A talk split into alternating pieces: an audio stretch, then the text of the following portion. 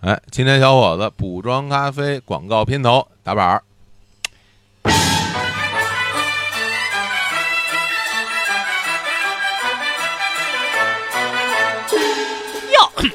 哟，这小伙子又在这儿打广告呢，哎，是啊，大爷，这这赞助商让我打的。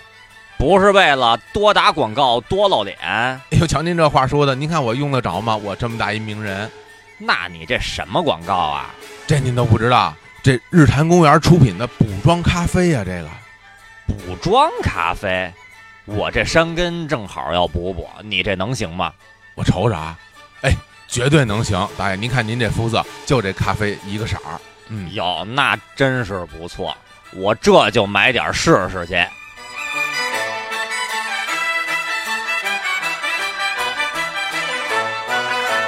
哎，李叔怎么样？这个广告硬不硬？哎，太好了，喜不喜欢？喜欢啊，哎全是金句 啊！哎，我李叔最爱打广告。 连打三次再 见人。 哎，听到广告的大家啊，已经陆续收到我们的补妆咖啡了。我们也收到了很多的这个美图和美家秀。为了鼓励大家多多晒单，我们将在微博、微信朋友圈发起一个抽奖活动。哎，这活动怎么进行呢？您将补妆咖啡的美照或者你冲泡挂耳咖啡的体验分享到微博，并且艾特日坛公园儿。然后呢，另外你可以把你的这个东西也分享到朋友圈儿，截图发给日坛公园微信公众后台，就将有机会获得 mini size 的咖啡手中获一个。微信、微博各州区五名幸运听众。哎，如果大家喝了补妆咖啡之后觉得好，也欢迎大家推荐给你身边的朋友们，好东西一起分享，哎，日坛补妆咖啡，给你的生活补点妆，日坛补妆咖啡。给你的生活补点妆。日坛补妆咖啡，给你的生活补点儿妆。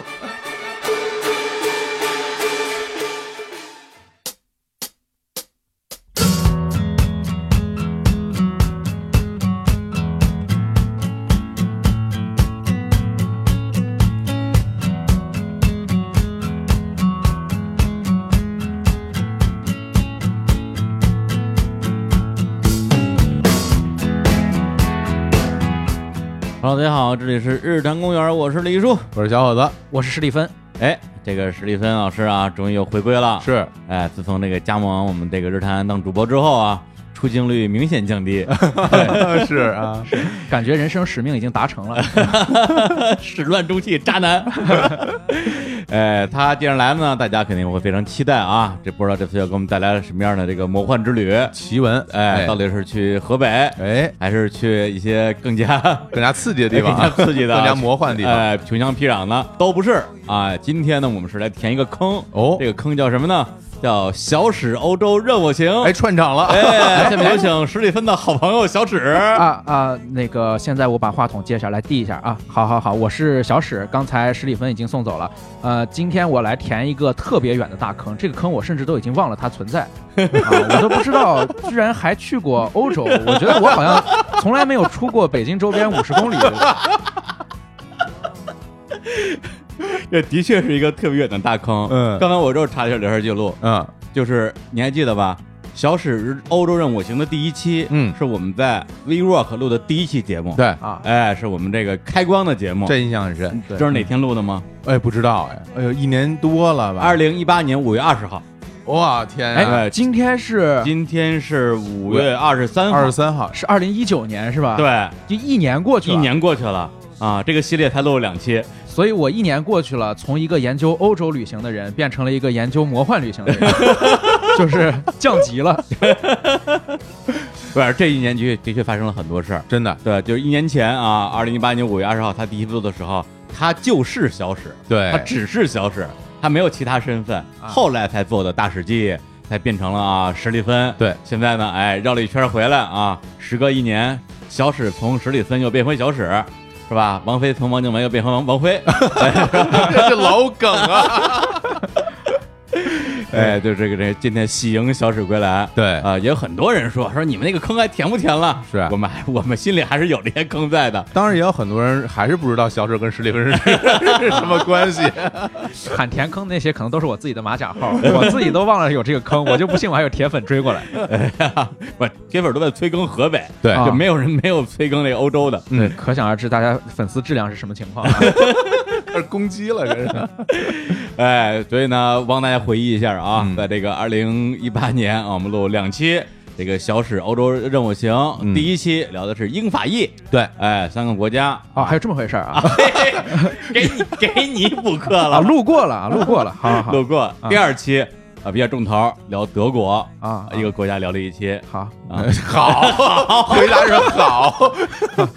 无无从考据，无从考据你，你先认下来。既然说路过了，认下来总是好事， 意思对是吧说？也可以，也可以，也可渣以。男。 哎，那今天啊，我们这个啊，这个烟云十六国啊，哎欧洲大旅行，嗯我们继续往下走。接着走，我哎就，这这这，咱们这大旅行这，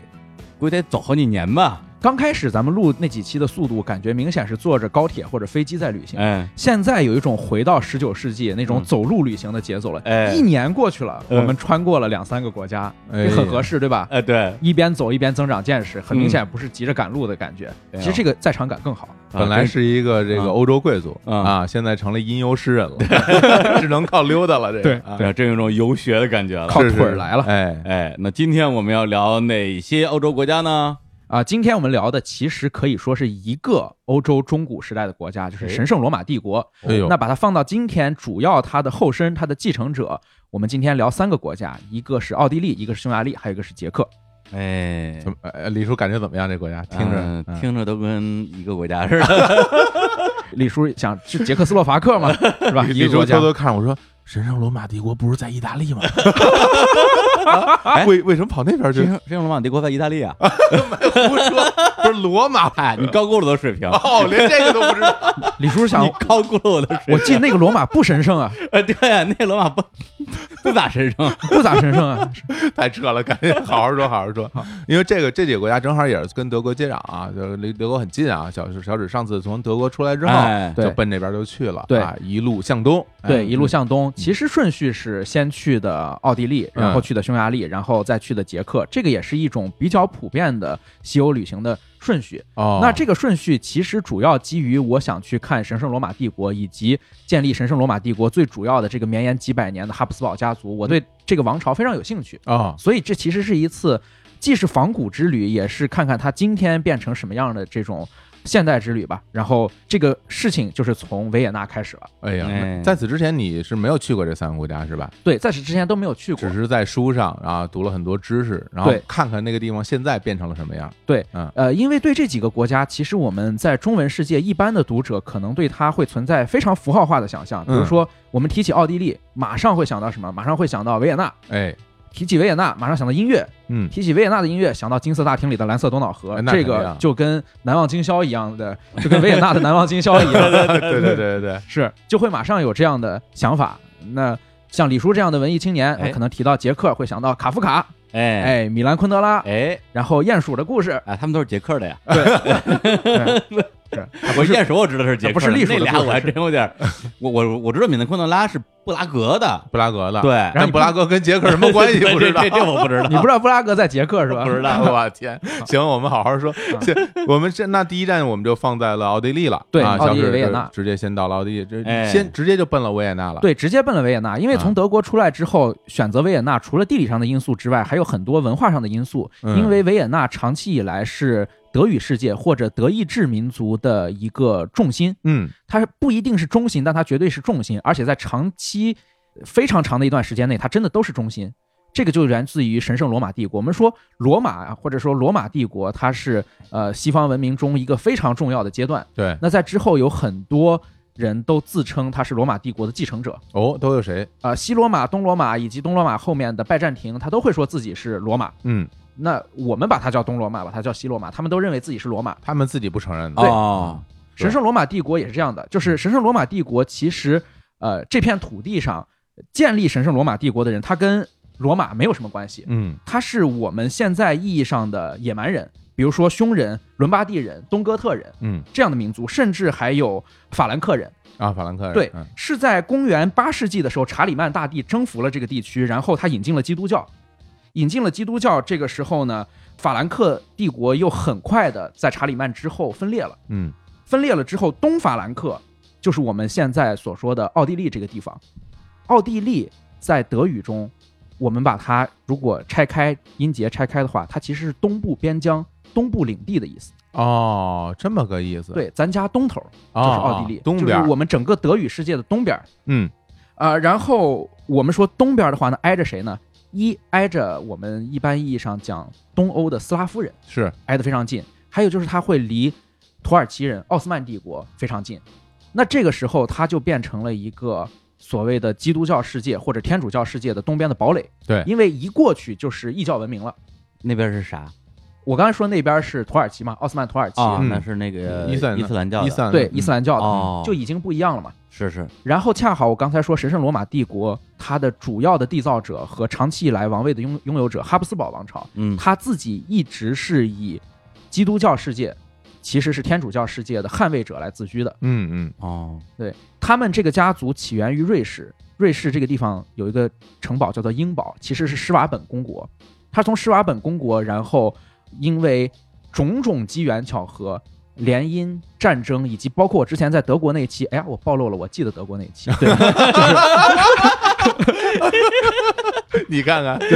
我都不记得了。对，行，我录过德国那期，行，就算录过。承 认了在啊嗯德国那期的时候，我当时讲去法兰克福要看法兰克福大教堂里的选帝侯会议，啊，对，神圣罗马帝国的王位是选出来的，嗯是要由七大选帝侯来选出来的。那最后门一推开，神圣罗马帝国的皇帝就诞生了。神圣罗马帝国的皇帝到哈布斯堡家族的时候，是一个叫做鲁道夫一世的人继位了。嗯鲁道夫一世继位，一直到一八零六年，拿破仑一世就是我们所知道的那个法国的那个纵横捭阖的拿破就是仑，那个拿破仑，强行把神圣罗马帝国拆解。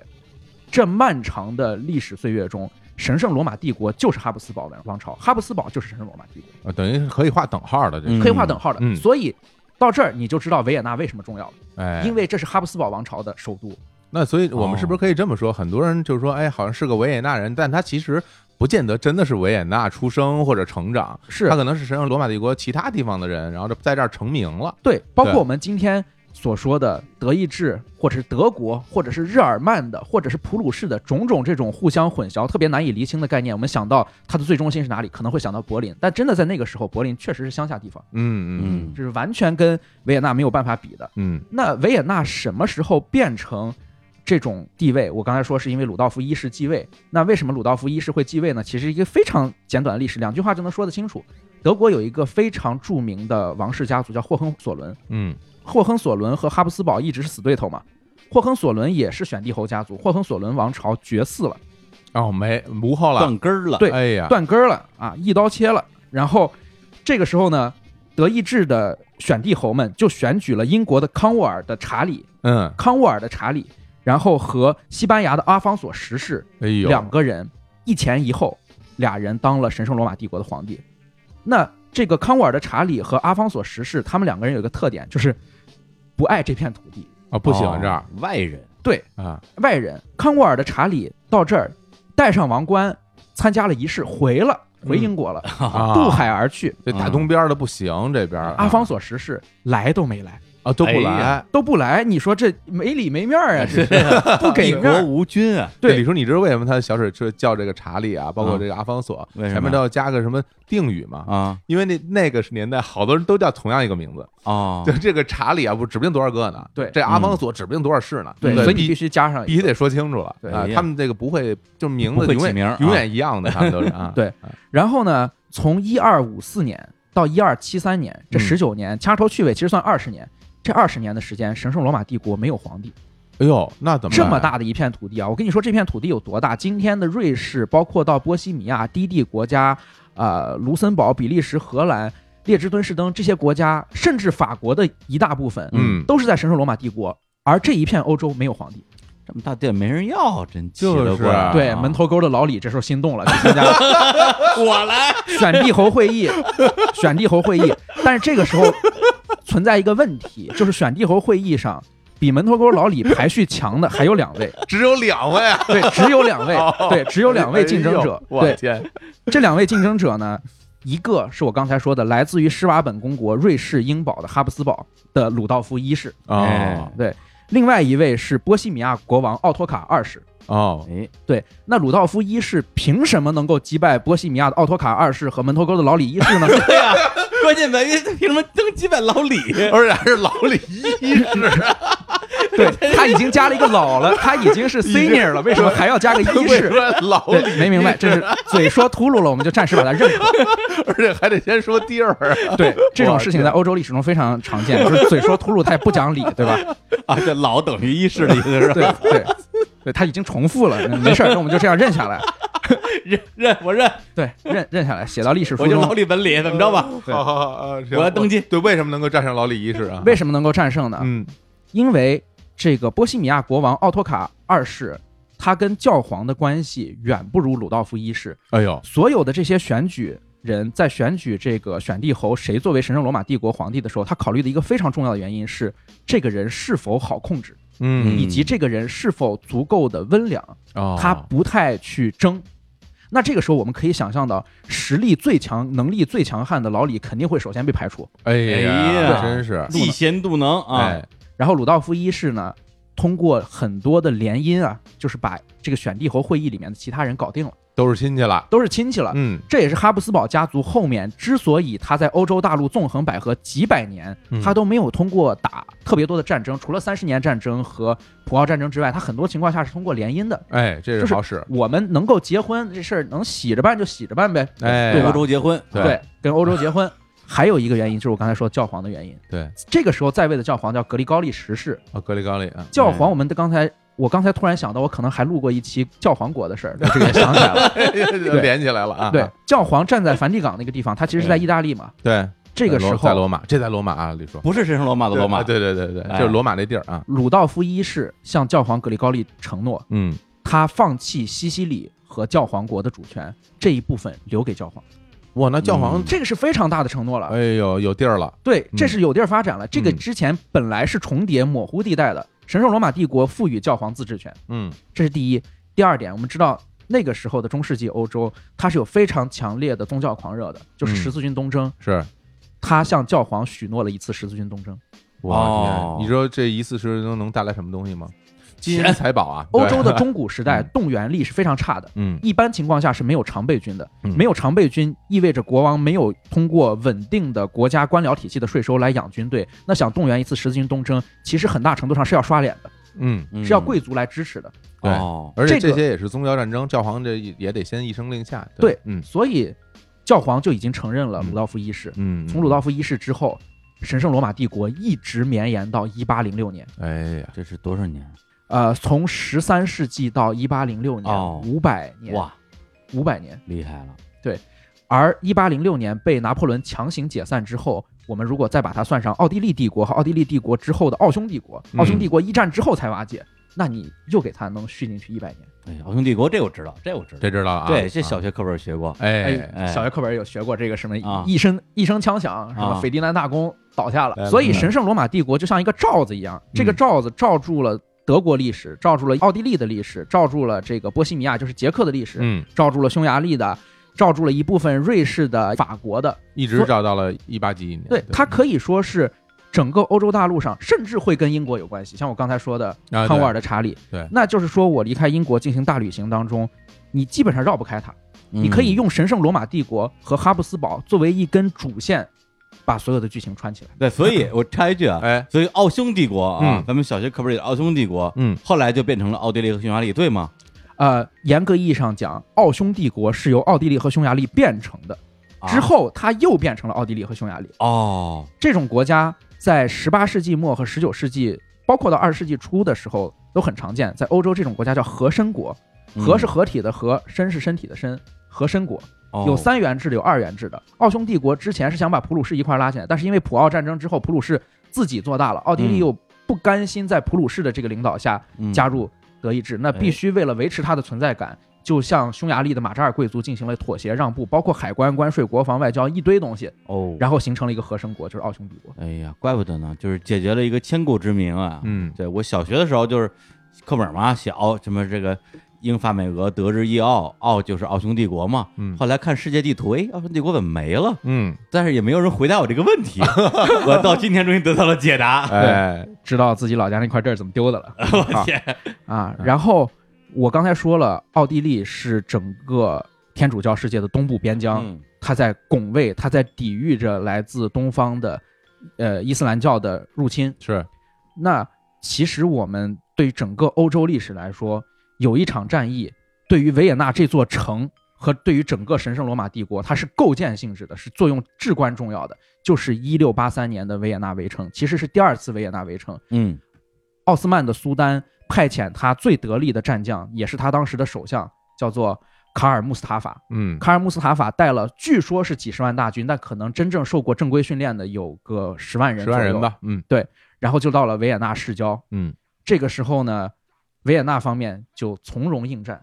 从容应战，说是从容，但其实真的是心里没底的。嗯抵挡过若干次来自东方世界的进攻，都抵挡住了，但是这次实力太悬殊，嗯，而且奥斯曼土耳其正在风头上。嗯但是这个时候天降救兵，啊、波兰的义骑兵来了。波兰的义骑兵从后面包抄了土耳其卡尔穆斯塔法的这支军队，然后奥地利守住了东部的边疆，守住了。奥地利一旦安全了之后，接踵而来的什么呢？一个地方安全了，就会有大量的文人、艺术家、学者都会到这里来，嗯，它就变成了一个欧洲孕育艺术的上流社交场所。嗯甚至在这场战争中孕育了两样东西。我们现在可能想都已经很难想象到这场战争中孕育这两样东西。第一是羊角面包，哦为什么？因为它非常像奥斯曼人的刀以及它的那个羊的羊角，嗯这其实是一种对于已经战胜的、已经被他们击败的对手的一种戏谑或者是炫耀战利品，嗯所以才有羊角面包这种东西。哦这样的啊对啊就跟以前那个荒蛮时代拿这个敌将的人头嗯当酒壶一样。哦对，这个就不拿人头了，我我做一个羊角形状的面包啊啊，我来羞辱你。原来如此，啊对，第二种东西更难想到了，咖啡。咖啡啊咖啡是因为一六八三年的这次维也纳围城战役，维也纳方面去打扫战场的时候，在奥斯曼土耳其的帐篷里面，嗯在营帐里面发现了这种咖啡豆，哎然后才主动去推广种植。后面我们所说的十九世纪啊，奥地利包括奥匈帝国都是有一种茶馆、咖啡馆的清谈文化，就嗯像现在我们的 SNS 网络一样。咖啡是从伊斯兰世界来的，嗯哦，这两样东西，你可以说改变了西方人的胃，这就是维也纳的至关重要的地方。它一场战争竟然能给西方世界带来两样现在完全离不开的东西。而且还为这个啊中文世界啊嗯，为我们的日常听众带了一款产品，叫做补补妆咖咖啡， 哦，对对对， 非常非常改变历史的一件事情。其实现在想连起来了，啊，因为一位伟大的君主落选神圣罗马帝国的皇 帝，门头沟的老李一世，对，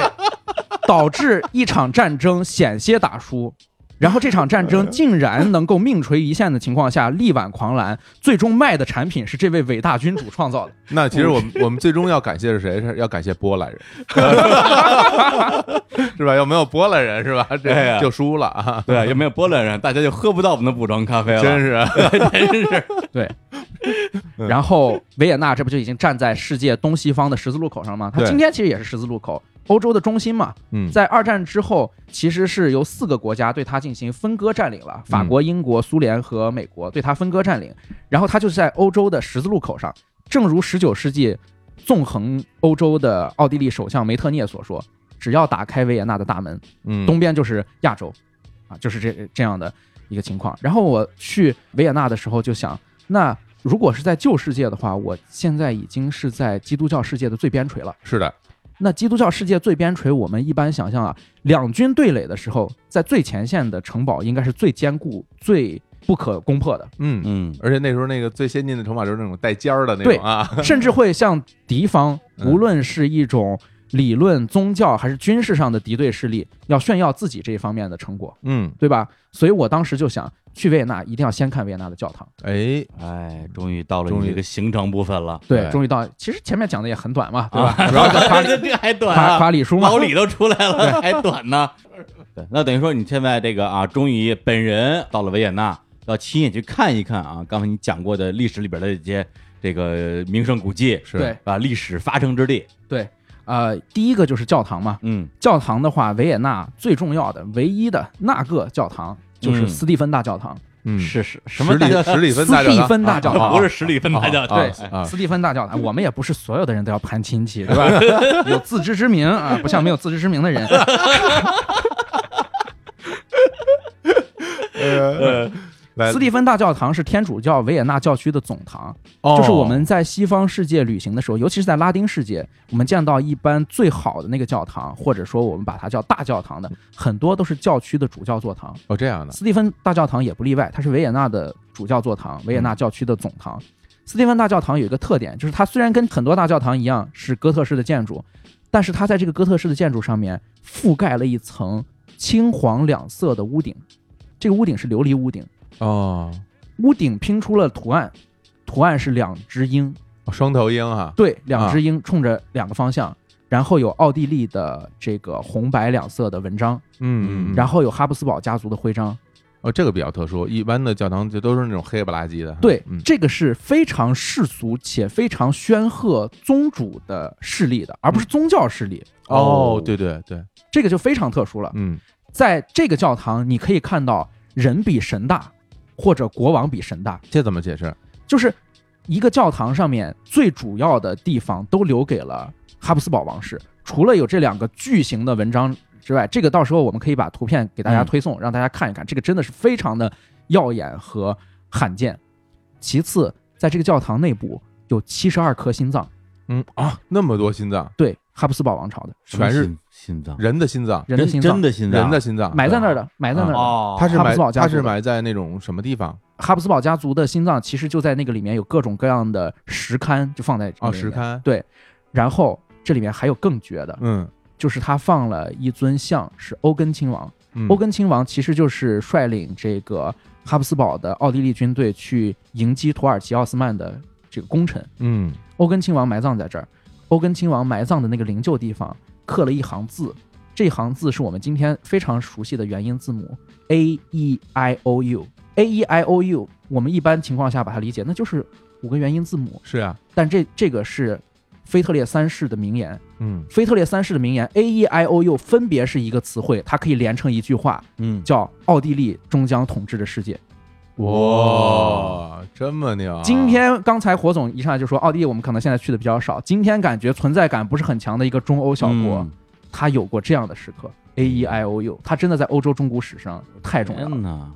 因为之前说奥地利就知道维也纳、嗯音乐之城，是这别的真的是啥印象都没有。居然在历史上曾经这个如此辉煌啊，嗯连这个门头沟老李一世 都垂涎三尺啊！对，我们是不是这可以这么理解啊？实际上，在这个至少在那个时期，在欧洲人的嗯眼中，维也纳应该就是欧洲的中心，然后甚至是世界的中心。完全没有问题，对吧可以这样理解，它就是已知世界的中心。首先，它是基督教最重要的堡垒；其次，神圣罗马帝国分成两部分，一个是西班牙的哈布斯堡，一个是德意志的哈布斯堡。嗯德意志哈布斯堡最重要，那德意志哈布斯堡的首都又在维也纳，哎，它就是中心。而且它又是东西方的核心中心点，对对，头堡啊一种对天子守大门的感觉。太牛了，对啊，更牛的是，在这个教堂斯蒂芬大教堂旁边，大概有个一百五十米到二百米的地方，嗯，有一个很少有游客去的地方。嗯，这个景点叫做哈布斯堡墓穴。哦，哈布斯堡墓穴不是哈布斯堡墓园啊，西方有很多的墓地和墓园，真的是很多人去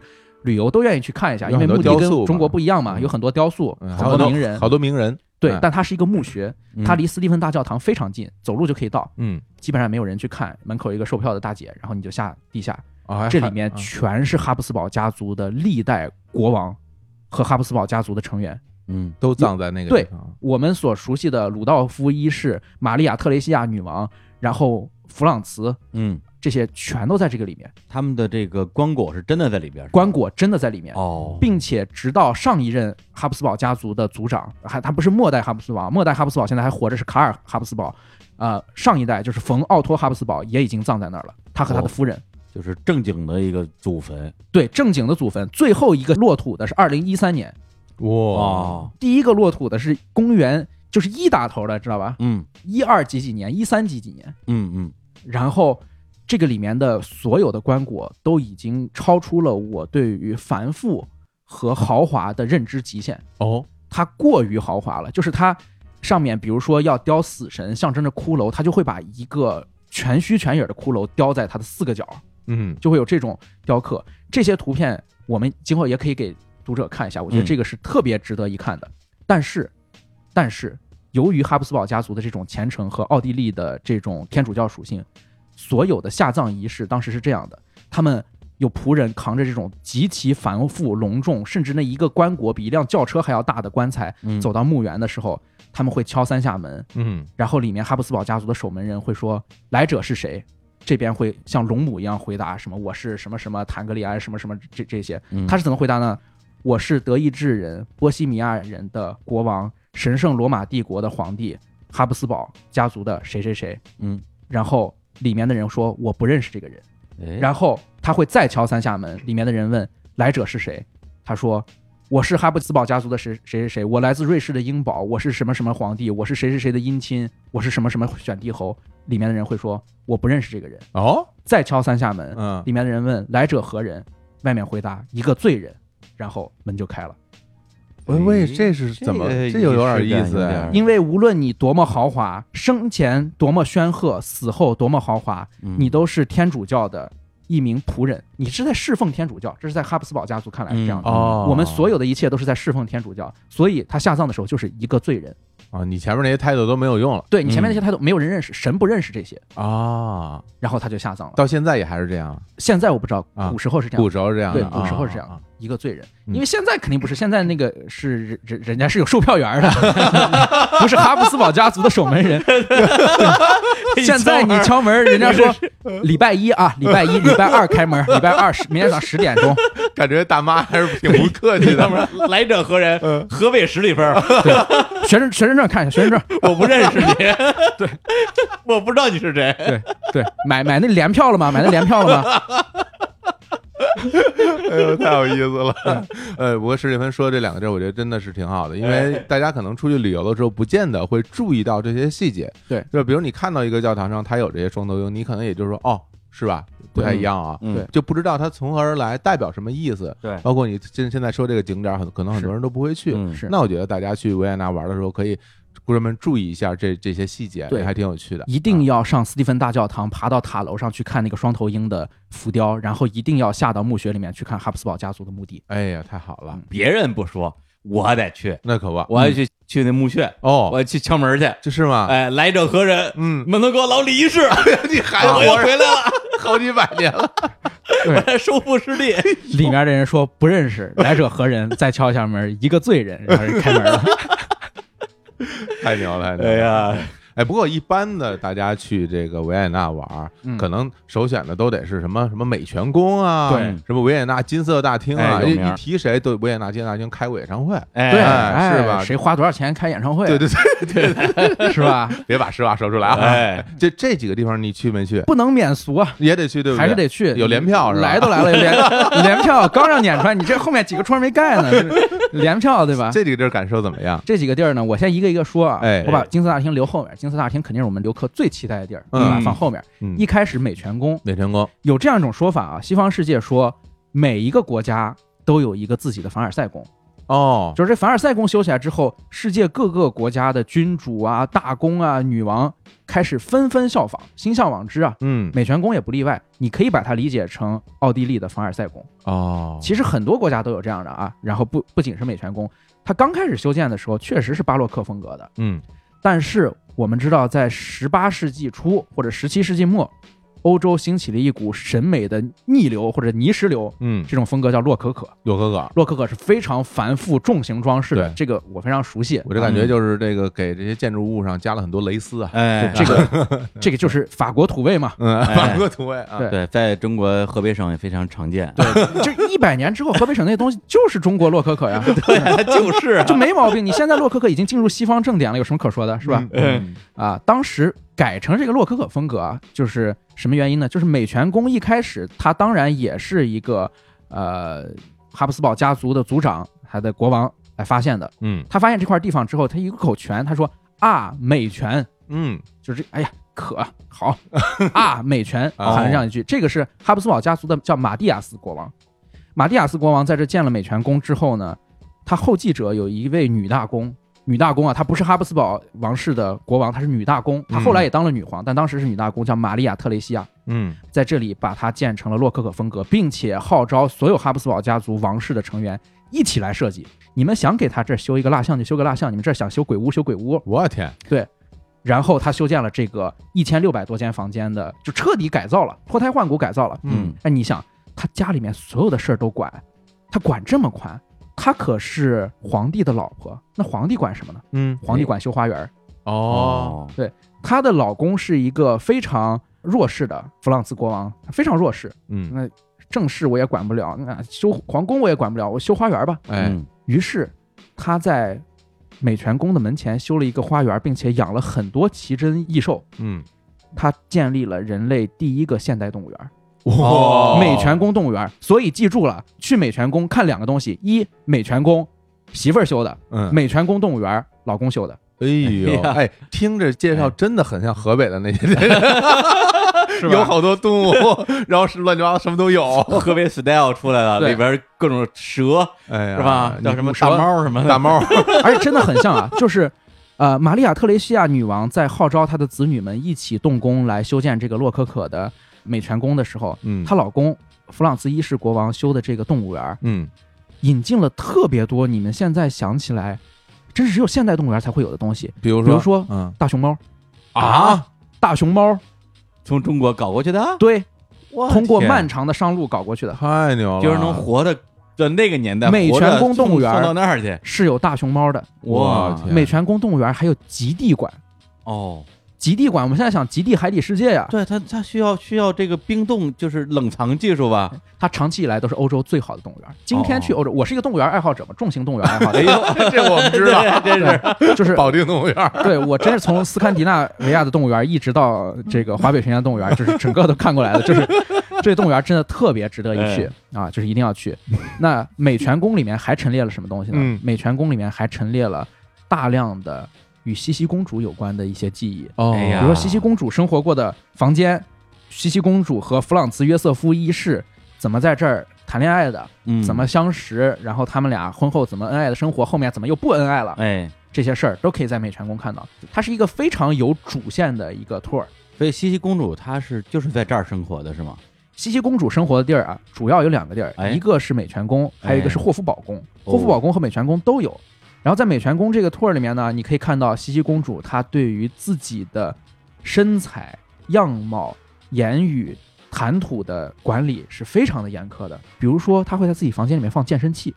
嗯，哦，那是吊，环和单双杠。对啊对，这个你想特特别著名，这特别著名，你想象一下哇，啊一个欧洲的宫殿里啊面有吊环和单双杠，上面都是那种吊顶啊，啊，洛可可风 格的，嗯，对，然后在里边就是这个啊，练各啊种体练体操，我对相信蔡依林家里应该也有这种 东西，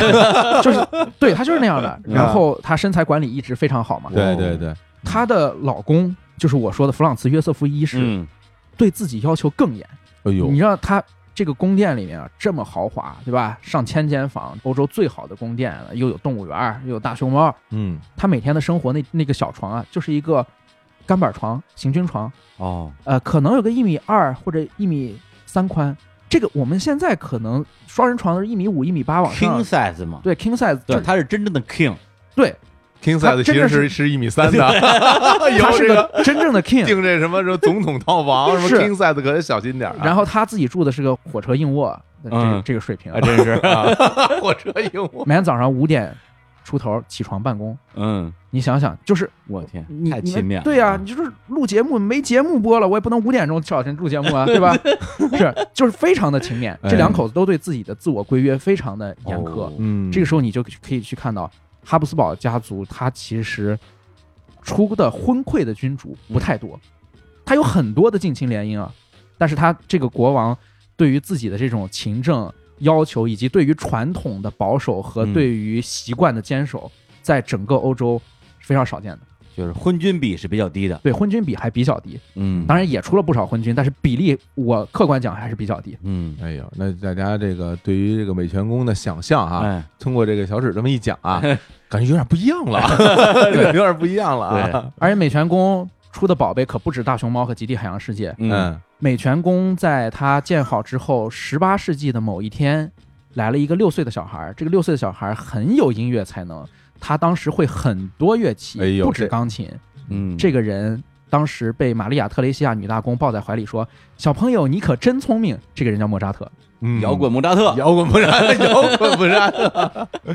哎，莫扎特是在这里受到了赏识，从这儿开始一举成名的。嗯，是六岁一举成名，就是在皇宫，在世界的核心位置，就是在这儿，对，就就是在这在儿，这里，就是对在这儿。大家就会觉得，哎，莫扎特是不是一个这个维也纳人啊？嗯但可他好像不是出生在这边哈。对，他是哈布斯堡家族的神圣罗马帝国的啊神人，圣罗马帝国人但是他们这些音乐家，就我刚才其实没有提到，就是他们其实都是在各地，有的在一个地方出生，在另外一个地方发展，在另外一个地方成名，嗯，他们都是在德语区，包括布拉格也是德语区的重镇，啊，都是在这儿发展。所以，就难忘今宵，这是德语世界的哎，德语世界共同的难忘今宵。就是哎啊，哎，我插一句，西西公主，你最后一次看小雨老师，啊嗯你，知道是哪年的事儿吗？哎呦，那得两千年前后了，哦，那还是比较近了，还比较近呢，都因为二十年过去了，因为因为西西公主，我都是上小学的那个年纪，啊甚至是学龄前，嗯在家里跟着大人看了无数遍。嗯那时候电视里只有西西公主，感觉是这么一个外国片儿啊翻来是覆吗去的看。是吗？对，对，电视经常是就八十年代的的没有确一些爱东放欧外国片儿也没有少吧，，啊或者说西西公主那时候觉得作为一个小孩来讲，觉得比较好懂。嗯， 对，就是那个金箍棒两头亮，一男女搞对象， 就是你就这还选帝侯？就你这个 啊啊，就这素质老李一世，你这 个昏君比例肯定很高，是不能选你， 我告诉你，是 不能选你没。有就觉得这搞对象这这这好看，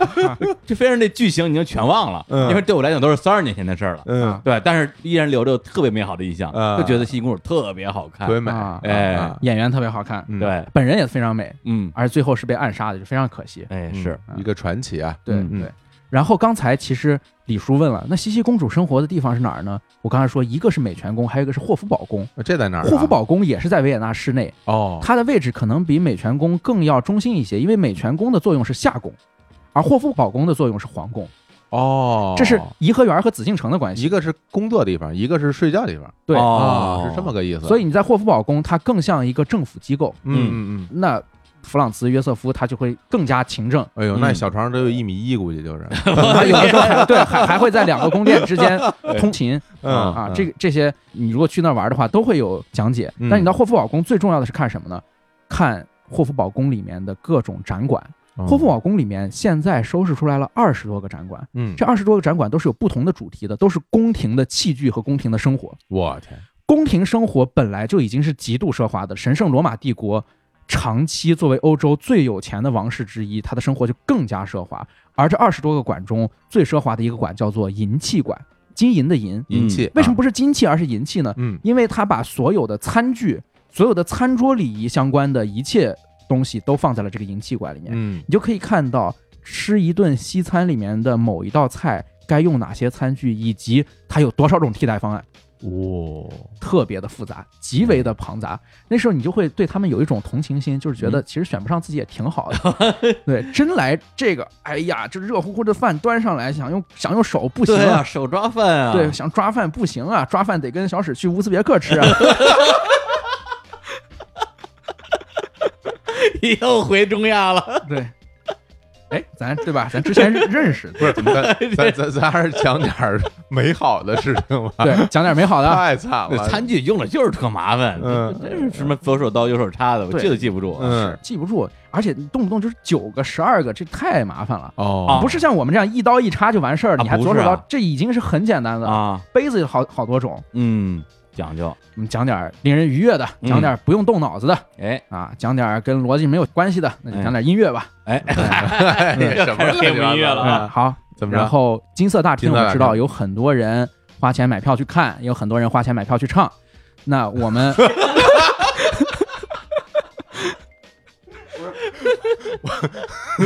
我已经有点恍惚，是小史二十里分了。一会儿到河北，一会儿开始喷人。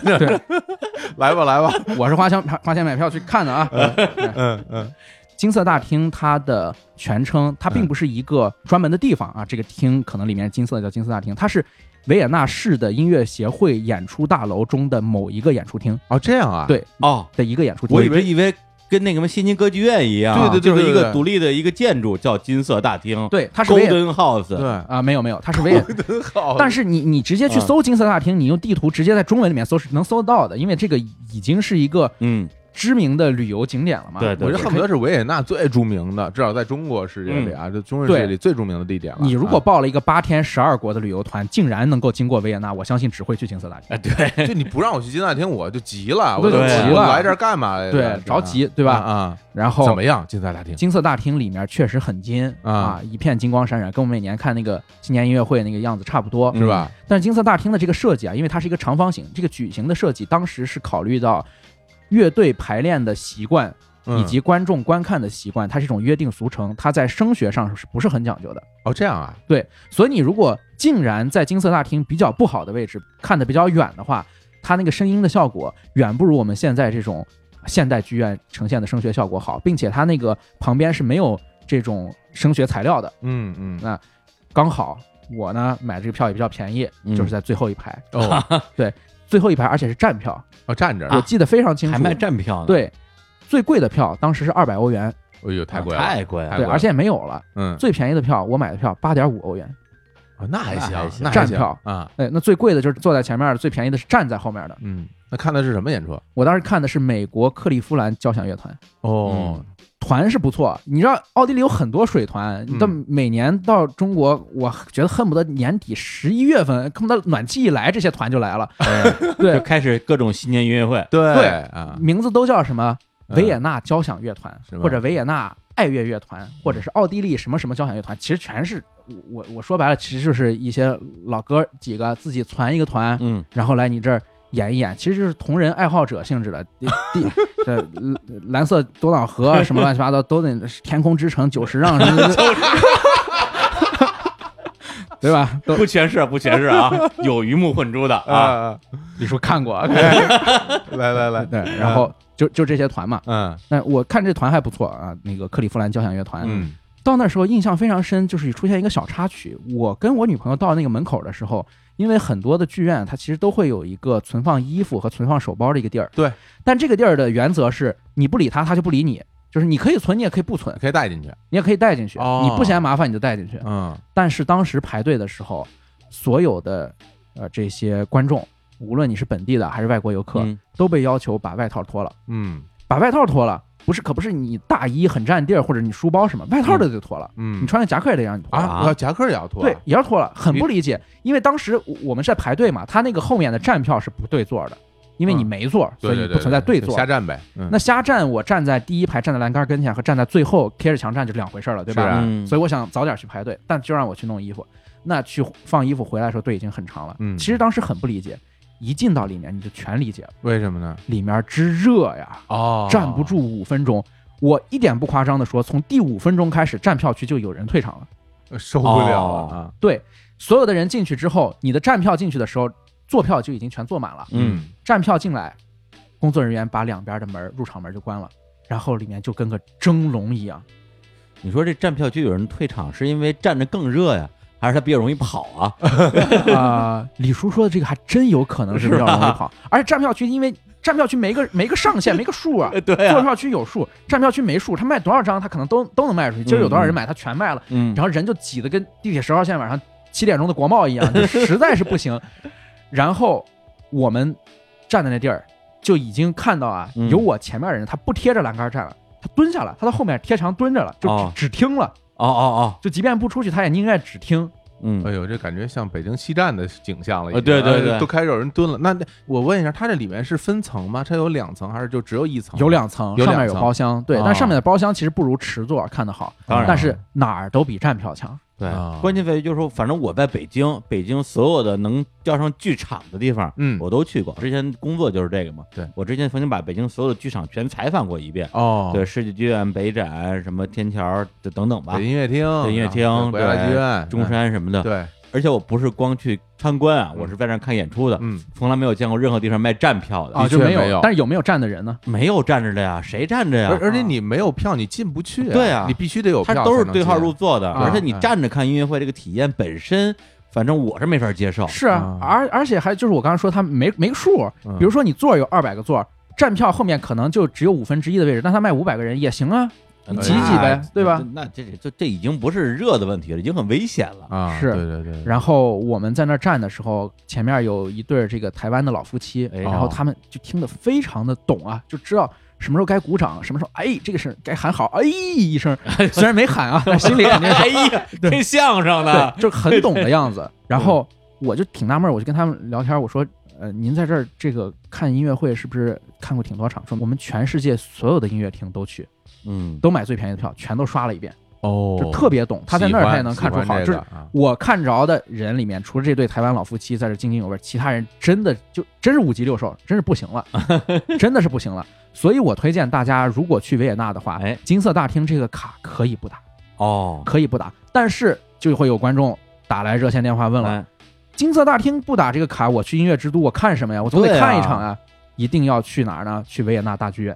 哦，维也纳大剧院离金色大厅有点距离，但是它离霍夫堡宫不太远。嗯嗯维也纳大剧院是莫扎特最早去演出首演的地儿。嗯，你去维也纳大剧院看一场唐璜之类的，真是要比去金色大厅体验要好的太多了。哦，那个它不是一个这种呃热门的打卡的景点儿，对所以它这个里边的可能这个票啊超售的情况也没那么严重，对，体验会好一些。它也没有超售的情况，超售我真只见过金色大厅这一回。啊 哎那金色大厅它可不可以就是只参观不看表演啊？啊，可以啊，但啊是有一个问题，就是你既然已经报了欧洲八国十天游，然后你回家之后，你怎么跟父老乡亲交代呢？啊，你说我去金色大厅我没看，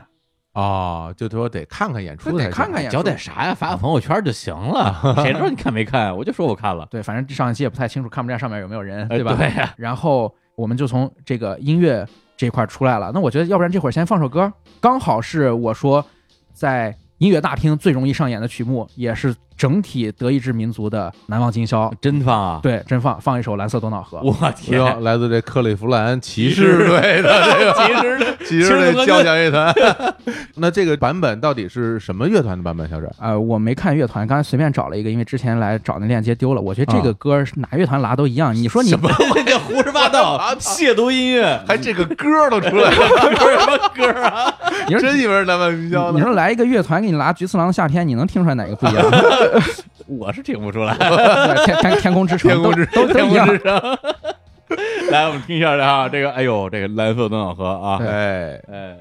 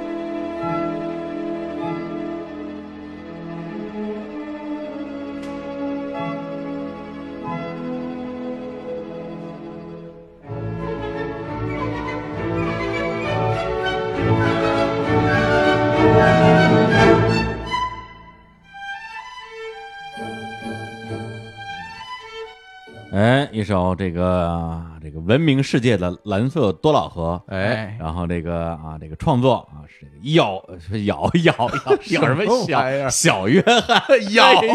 咬约翰，啊是想说小还是想说老？然后就说成了咬，他说的是腰腰那个小幺妹儿，那是最小的对对，老腰对。小约翰施特劳斯啊，啊！哎，这歌我都太熟了，什么就这歌呀？ 不是你们他妈好好 说他就是一首歌，啊？哎行就是我跟他熟的时候，他就是一首歌，哦我大学合唱团唱过这首歌，演唱这首作品，对啊，它是有哦歌词儿的，中中文版，中文版啊，哇这是我们合唱团的保留曲目，哦对，，就是大家就是男女声部嘛，高低声部嘛，大家唱啊，春天来了，哦吼吼吼，嘿，大地在欢笑， 哦吼吼吼然后哎，下一句很关键，啊，这个我是那个那个嗯男高音嘛，男高吧？哎，下一句是蜜蜂嗡嗡叫，啊，你要你要要有那种蜜蜂的感觉，哦， 蜜蜂嗡嗡叫，春来了，哎是吧？我哎呀哎，可以吧？ 这草台班子真 是 我说演这个都是草台班 子吧？哎，但是这个要是我演，你能听出区别来吧？我当然了，当然了，不如草台班子。还是有区别的啊， 哎呀，不是每人都一样啊。 太开心！其实就感觉音乐一个很神圣的事情 吧，然后就感觉也是挺亲民的。对对，确实挺亲 民的，挺不亲是，民的。本来这美泉宫吧，我还抱有期待，然后就给说成那 样了。然后金色大厅吧，就更别提了。 是吧这维也纳感觉就是一个这个河北乡村这农家乐了， 我已经。这啊这这个兰普多瑙河就是给我们能够老李医 师写的呀，多合适啊。哎好呀，好好 来来来，哎我我们接着聊奥地利啊。哎对啊，其实本还是在呃维也纳啊，哎，啊啊，还在维也纳嗯对，呢。维也纳没出去呢呀。我天哪，你这出不去了。对，我在维也纳还去了一个非常关键的地嗯儿，这可能是我自己的一个圣地巡礼或者打哎卡，可能一般啊游客不太去。我觉得这种才是我们在节目里推荐的嘛，对吧？嗯，维也纳大学，哦维也纳大学非常重要，就是我们一般情况下讲去欧洲、去西方世界看看学校的话，那可能去牛津、剑桥，对吧？嗯，然后可能哥廷根啊、海德堡、什么嗯洪堡，那维也纳大学可能存在感不是很高，但确是我们一提起他的校友，他出了谁啊？嗯，马上就是群星闪耀。说啊说，比如说维特根斯坦，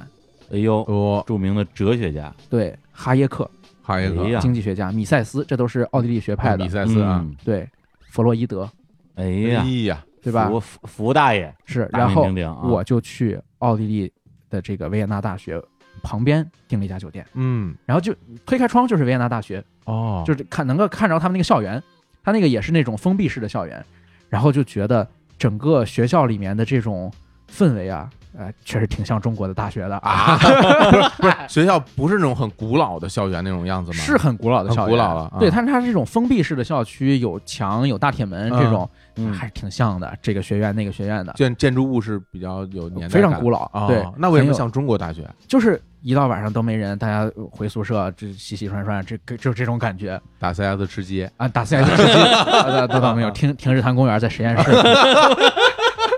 没准真有，我告诉你，哎真很有可能有。你很有可能今天就是哪个观众，如果是维也纳大学学经济学的、学古典经济学的，我们投稿认识认识，对吧？哎啊，因为现在就可以在我们节目下留言啊，对我们平台里和我们这个微信公众号嗯就叫日坛公园。如果您就是在维也纳是吧？不管是在这个金色大厅、啊草台班子的，还是对这个维也纳大学就读的，哎都可以给我们留言。我就在维也纳哎，呀，给我留言说，我就是弗洛伊德弟子。对啊 一首歌啊，这是这可是一首歌啊。对我，无 论你是在哈布斯堡墓园售票，还是在金色大厅挂衣服，还是在呃奥地利维也纳大学学经济学，都可以给我们留言啊。哎嗯哎，然后提到这个维也纳大学，为什么要专门提它一笔呢？嗯就是维也纳学派太重要了。啊，这个很重要。对我们现在一提起什么什么学派，嗯你可能能想起来的，哦，芝加哥学派有这个印象是吧？哥廷根多学林派嗯根啊，有这个印象嗯。奥地利学派可能比他们的声势都更要煊赫一些。啊，奥地利学派它是一个完全继承了呃休谟或者是亚当斯密古典主义那一套，它是完全反凯恩斯的，它是主张市场的，主张自由放任的，反对宏观调控的这些东西，我们今天可以说是影响了世界经济的走向，嗯，影响了很多宏观决策，所以这个地方我们有必要去巡礼一下。嗯啊，这大学能进去吗？你进去看了吗？大学能进去，大学啊不光能进去，还不会有人查你学生证，让啊你买票什么都可以，没问题。它整个这个大学占的面积非常大，它是一个封闭式的，就是这种呃，我们说现代大学的这种校园。嗯进去之后，一个一个学院，一个一个宿舍楼是分开的，你可以甚至找到哈耶克的那个经济学系，哦，是吧？就可以在那儿，对哦，就可以在门口留下你的合影，我觉得这也挺好。到了维也纳去这个大学里边还不要钱，这没人收门票吧？没人收门对票吧，哎对还可也以没人挂衣服，不用敲门 对，不用交外套， 对， 可以可以参观参观。对对，我们聊了这么多这个啊文化呀，什么艺术啊，哎也聊聊这个这个大家关心的这个吃喝玩乐的部分，哎对吧？对在这维也纳，是首先你感觉吃的怎么样？你自己 啊，，在维也纳吃 的不行。不是这不评行啊价怎么这么低啊？咱们简单说是不行，呃不展开咱再细说。 啊，为什么不行啊？吃的东西食材是非常好的，嗯就所有这个中欧啊，包括西欧低地国家，所整个这一片儿食材都是没得说，因为嗯确实是物产丰饶，但它那个烹饪方式啊，确实不太好接受。以维也纳菜为代表的奥地利美食与德国南部非常接近。哦德国南部就是我们知道巴伐利亚、慕尼黑嘛，啊，那共同的特点是爱吃猪肉、啤酒肘子大香啤肠酒肘子、啊大 香肠，但对不同的特点是猪肉的做法。嗯维也纳会怎么样做一道猪肉呢？他会把这个猪排裹上面包糠，嗯裹上鸡蛋，哦裹上面粉，然后下油锅那么一炸，哦，那油听腻啊，着还行双重油腻啊，非常油腻。就是他牛排也这样吃，就是好好的一块肉，这个肉真的不错，最好的一块地儿，你给它炸了，炸在我看来是一种食材不太好，甚至是冷冻食材的做法才会去炸它那，炸完以后它会很干吗？还是呃，也会挺，嫩的，也挺干的，对我觉得也挺干的然。后蘸什么汁儿什么的。是蘸水，蘸水也不太 行。然后呢，神圣罗马帝国时期的存留下来的很多餐饮风格，到今天还保持着。神圣罗马帝国时期的餐饮很大程度上是受到了波西米亚和匈牙利风格的影响。哦，波西米亚和匈牙利人爱吃什么东西呢？就是典型的一个维也纳的厨房里面会有丸子，丸子啊，对，大丸子，你跟狮子头似的那个大丸子，嗯波西米亚狮子头， 对，这是波西米亚风格的。还有来自匈牙利的什么呢？叫辣味儿红烧牛肉汤，哎呀，是这太哪个辣味儿啊？麻辣的辣，麻辣的不是辣腊啊肠辣。不是腊肠啊，但这个丸子和红烧牛肉，这你总感觉这是火车上吃的东西。嗨，火车便当嗯啊，对，总总感觉是火车上吃的东西，所以这个饮食啊，我是不敢恭维嗯哎啊，不敢恭维。相比德国，可能直接一个烤猪膝，我觉得差点意思。哦嗯，那看来还还没有德国好 吃。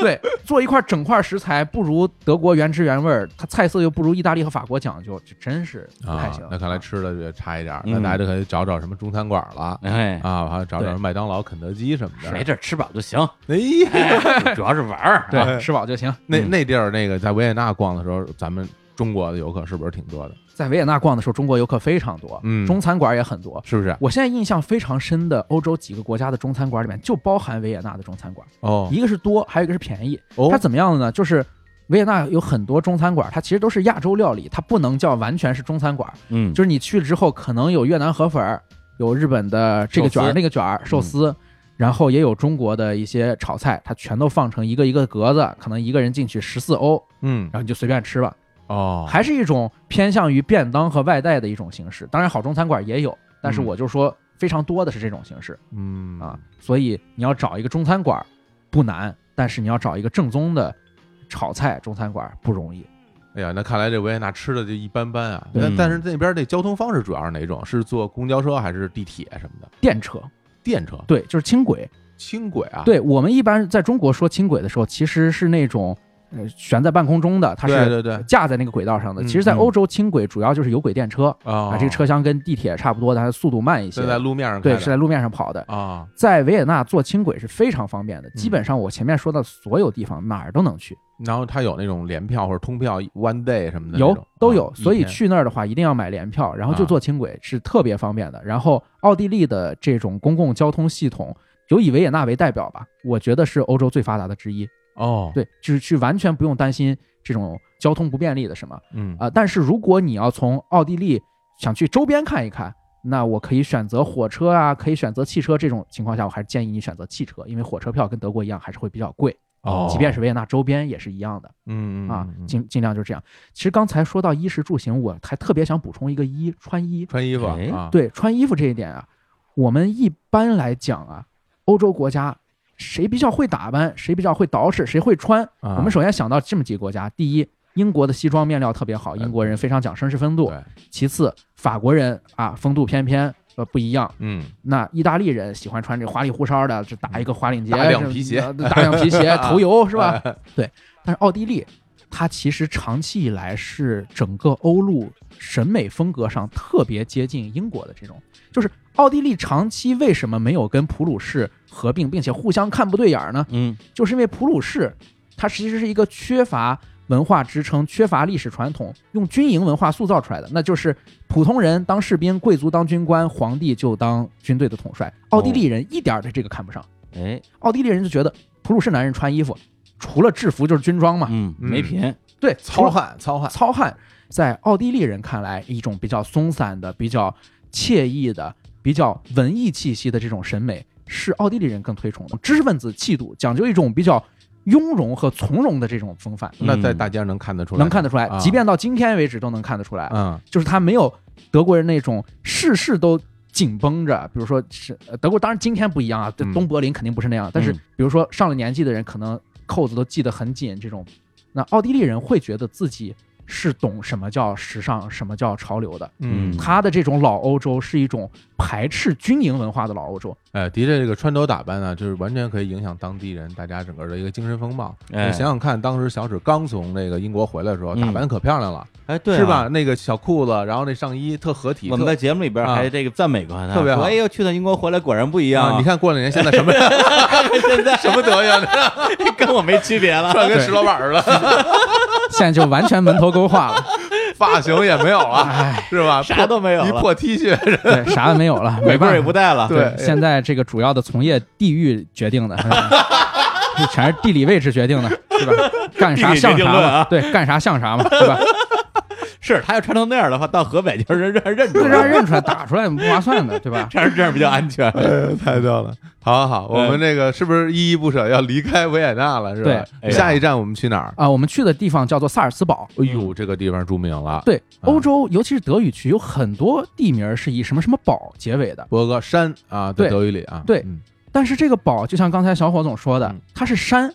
或者它有可能就是城堡，对可能在、呃汉语译名它就是城堡，很多地方是有的，嗯呃但是很多地方这个城堡已经找不到了。嗯，萨尔茨堡还真就是城堡，还有个城堡，去萨尔茨堡一定要看这个城堡本体。嗯为什么要看这个城堡本体？因为城堡本体和它周围的一些白色的、干净澄澈的这种建筑，孕育了一个非常伟大的电影作品，叫《音乐之声》。哎呀，哦，这个太好了！这知道哎，我看这片儿的年代其实跟看那些公主差不多，嗯，都是在小学前后。音乐之声可是电视里对放过太多太了，太多而遍且了，我每次都看都要看看完看完，哎就特别喜欢。对特别喜欢，就是他们按走最后去那个西都都都都， 他们那个对那个那个山坡哎是吧？就是萨尔斯堡的山坡，对，那就是在萨尔茨堡。哎呀，啊而且萨尔茨堡跟音乐结缘，还真的不止《音乐之声》这一部电影儿。哦萨尔茨堡本身自己有一个古典音乐节，叫萨尔茨堡古典音乐节。哦，在欧洲音乐节里面，主打古典音乐的不多，嗯嗯，很多是可能前卫的电子音乐或者摇滚乐的音乐节。萨尔茨堡是古典音乐节，关键为我没法想象古典音乐怎么搞音乐节，也弄一大舞台，是露天的弄一堆吗大？音箱不是露天的，它啊会在这个期间，比如说十五天、二十天内，不同的剧场会有不同的古典音乐的剧目在上演哦哦，那我让我理解，我觉得它更像是一个音乐周，其实更像是电影节嗯，啊。啊，电影节嘛，一般都是在剧院里嘛，嗯对像这个它就不是露天的，那嗯大家不是 party 式的，对，对就它是表演式就是的，它不是 festival，对对对对对，对，小伙子老师说这个特别对，嗯真的很像电影节那种感嗯觉，就是你比如说你在这个萨尔茨堡这一段时间，你就可以去看嗯啊不同的演出。串着场看，这萨尔茨堡其实这个距离德国已经太近了吧？对啊就距离完德全国特就特别边儿近上了。对啊这个地理认知非常准，它是在奥地利的西南部。嗯，呃，我们说奥地利其实很大的一部分是在阿尔卑斯山，它西边高，东边低。对对对，奥地利之所以成为一个长条形，很大程度上是因为哈布斯堡家族的领地，就是我刚才说那个施瓦本的英堡，在瑞士是在它的西边，嗯，所以他一直想打通东方边境跟西方堡垒之间。那刚好萨尔茨堡就在这个位置，他想把哦这条交通线打通，哦，所以它这样形成这样一个领土的趋势，嗯领土扩张的趋势是这样的。嗯然后它跟巴伐利亚州是接壤的，跟巴伐利亚州接壤就是我刚才说的，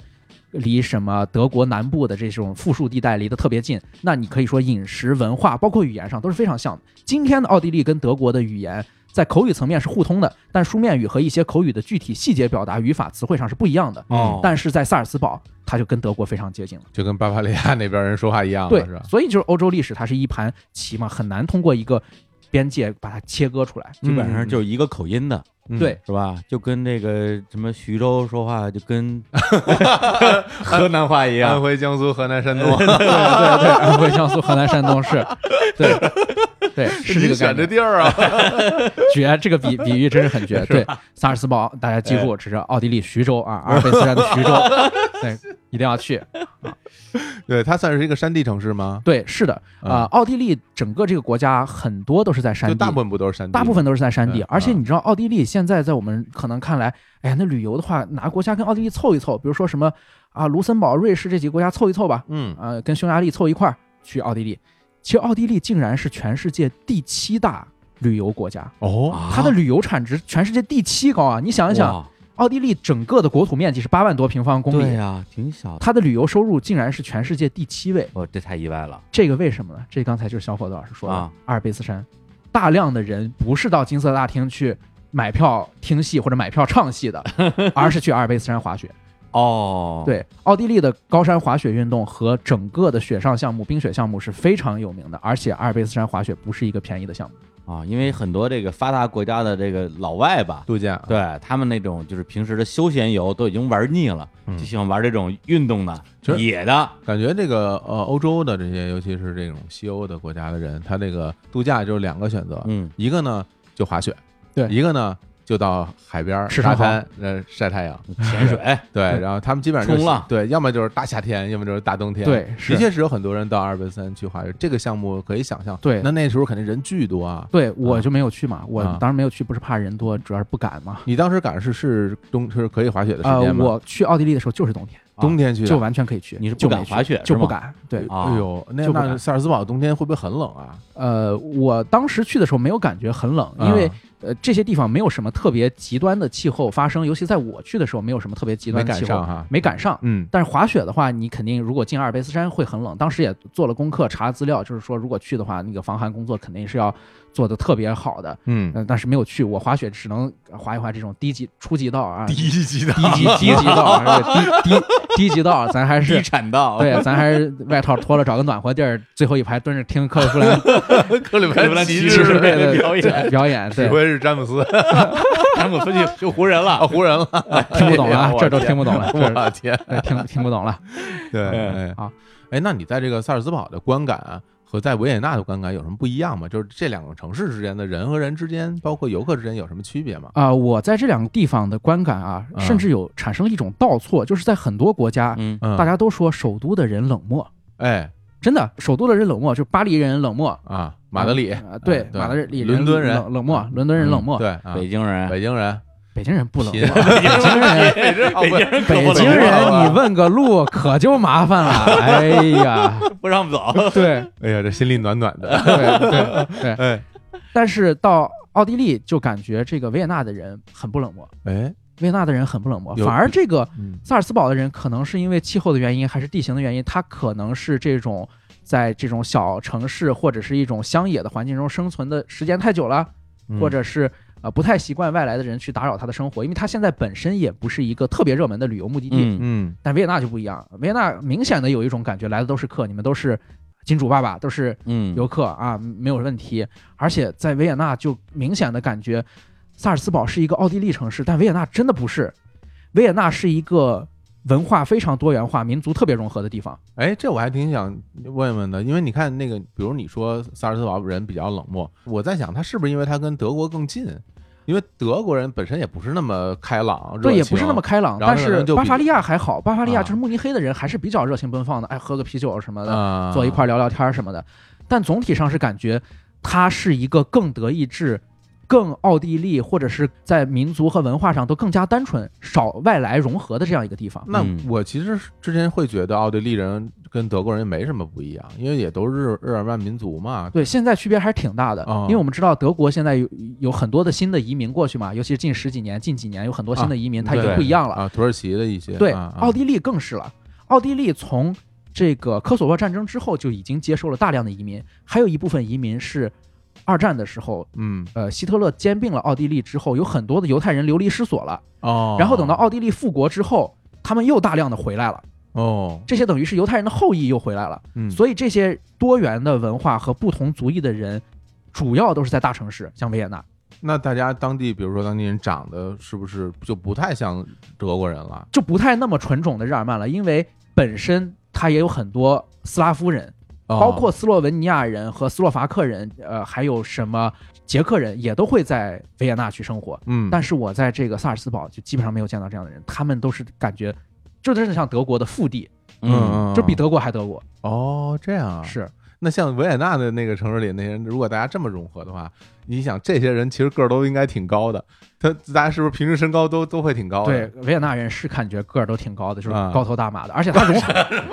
高头大马融融融合进来的人嗯很多，还不是什么呃中东或者是西亚的人，他融合进来的是东欧很多的人，那主要都是白人啊。对，是白人，嗯他啊个儿更大。哦，其实想起来啊，就奥地利，其实，在我们中国人的眼中，好像存在感不太高。奥地利等于维也纳，维对也啊纳等于金色大厅，对，大家就想就想到关于音乐的部分哎。呀，对对，因为它可能跟其他，包括跟意大利嗯那种辉煌的这嗯种历史、文艺复兴，包括和伦敦是吧？法国对这玩意儿怎么比？但是好像听小史这么一说，这个奥地利这国家极在端重要，在欧洲好像是一个非常非常了不起的极端重要欧洲人他们对于建造的历史怎么来看的呢？我先说一个特别现实的，啊，联合国最重要的三个驻地，嗯，一个日内瓦，二纽约，三就是维也纳。哦为什么我们一般好像没想，哎，联合国维也纳有什么联合国美机构，国、或者瑞有士、什奥么地利，好像没听谁提过这奥地利啊有什这么茬儿国际？组织是在奥地利？我一说你就马上嗯欧安组织，就是欧洲安全组织嗯，嗯，在奥地利，欧佩克欧佩克在奥地利，在奥地利，哇国际原子能机构在奥地利， 哇，哇，这这都不都知在道维也哎纳，不知道吧？不知道，不知道。哎呀这我我总以为像这些组织都应该在在瑞士，我在瑞都士都哎吧在那边我安我全对我总以为都在瑞士。 对，要不然就在纽约是吧？对对对对，是在维也纳的。哦，然后呢，奥地利在长期处于哈布斯堡王朝的神圣罗马帝国统治之下的时候，嗯它其实，在欧洲大陆上非常类似于英国在整个西方世界所处的那种角色。哦奥地利出了一个非常有名的政治人物，叫梅特涅首相。啊梅特涅首相打造了这个一战之前的世界体系，就是维也纳体系。嗯维也纳体系就是让。欧洲不再出现一个强国，你听这个太熟悉了，特别像英国人的战略，对不对对对欧洲对不能出现强国就，感觉我做我我当老大给大家说说这事儿，对吧啊，梅特涅被人称为蝴蝶首相，就是他特别长袖善舞，哎翩翩飞，两只蝴蝶翩翩飞，就是他到 处 亲爱的，你慢慢飞，我台前幕后上下其手。嗯，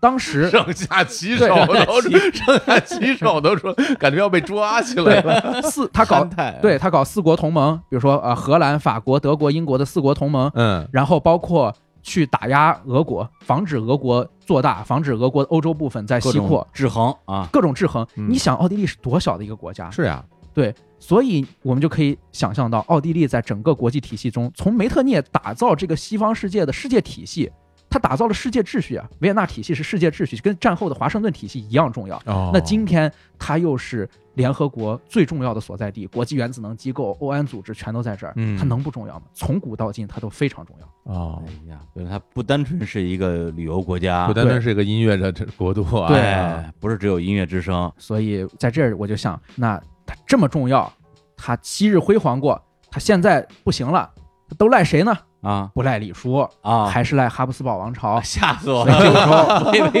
要要要 哦要怪我了文呢。德沟老李医生，对，那行，我觉得现在其实我们应该放一首歌了，哎，因为讲了这么多，它的缘起都是哈布斯堡王朝，所以我要放一首哈布斯堡王朝的歌啊，那就是《天佑吾皇弗朗茨那小史现在还真主动放歌了，》， 就他带着准备呃主来人。翁带着精神歌来的哎啊，呀我现在做节目做准备，就是先找歌，嗯就害怕拿这 个东西。啊 先找歌，行对啊，那我们就在这首歌中结束这期节目啊，不是啊不是是可 以结束差了不，多了是吧？不是，咱本来说还是聊三个国家啊，嗯奥地利、匈牙利、捷克，对，那现在第一个是时间也不短了，啊，第二个这知识密度非常大，是，对，大家也得好好的消化一下，嗯，是吧？讲了这么多，什么啊，都是忘了， 讲了这么多是吧？已经乱了，因为你看，净讲什么弗朗茨、约瑟 夫，啊什么弗里德里希、路德维希，这么多人，这哎哪能记得住？但这首歌大家一定要记住嗯，因为如果熟悉我的听众，可哎能还记得我在上古时代录过一期国歌节目，哎， 嗯国歌节目里放过这首歌真。的吗？这首歌不是以奥地利国歌或者神圣罗马帝国国歌的身份放的，啊，它变了词，是今天德国的国歌。哦，他所有的词都变了，但曲是那个曲《天佑吾皇弗朗茨》，所以这首歌你看又呼应上了，哎呦，哎呦哥们儿来过，又回忆起来了，对对，非常得意。你还是好好把你那衣服啊，再重新捯饬捯饬。 真的，你现在这个人真是比原来差太多了， 可这我都记得啊，这啊真是整嗯整很一心痛年很前心痛啊啊，他来我们这儿穿的那样儿，哎特漂亮，对啊就像一个那个英国的人模狗样的老对老啊，老老王绅王牌特工，老绅士似的那哎种哈。啊就当时时是感觉能放出《天佑吾皇弗朗茨》这首歌的，现在感觉这歌就是偷来的， 是吧？好吧，对，然后呢，那我们就先结束这期节目，嗯好然后把这个，我觉得咱也别立 flag 了，说什么什么捷克、匈牙利，我们拼一期，说不定不要又变成两期了真有可能。啊，是吧？对，因为捷克内容多多呀，对呀布拉格啊夜鼠夜鼠的故事，我给你讲一期，就哎 我一一一期给你讲 卡夫卡讲两句，在布拉格黄昏的广场，是吧？这是蔡依林啊，米米兰昆德拉那每本书讲一期，那这这呃绝对讲可以多少啊页这我太熟了。是吧虽然我不知道他是捷克的，但是 但是书我熟啊，看了好多遍 呢。生命之不能，生命之轻里边那那些我我我都能背下来，跟你是说那么牛啊！特别好。好好好好好，厉害，行，嗯那我们就在这期节目里边儿结束这首 歌。说什么？那我们在这期节目里结束这首歌，可以，这个这个挺好的，已经完完全癫狂了。哎啊，甭管了啊，哎那我们就跟大家说再见，然后期待啊，这个小史欧洲任务行的节目，好这个好嘞能够尽快归来，啊我非常喜欢这个系列节呃是目，吧我希望它能够做长、做大、做嗯做久一点，做久一 点做久一点，十六国做十六年是吧？ 对，好，好，那跟大家说再见，拜拜，拜拜。歌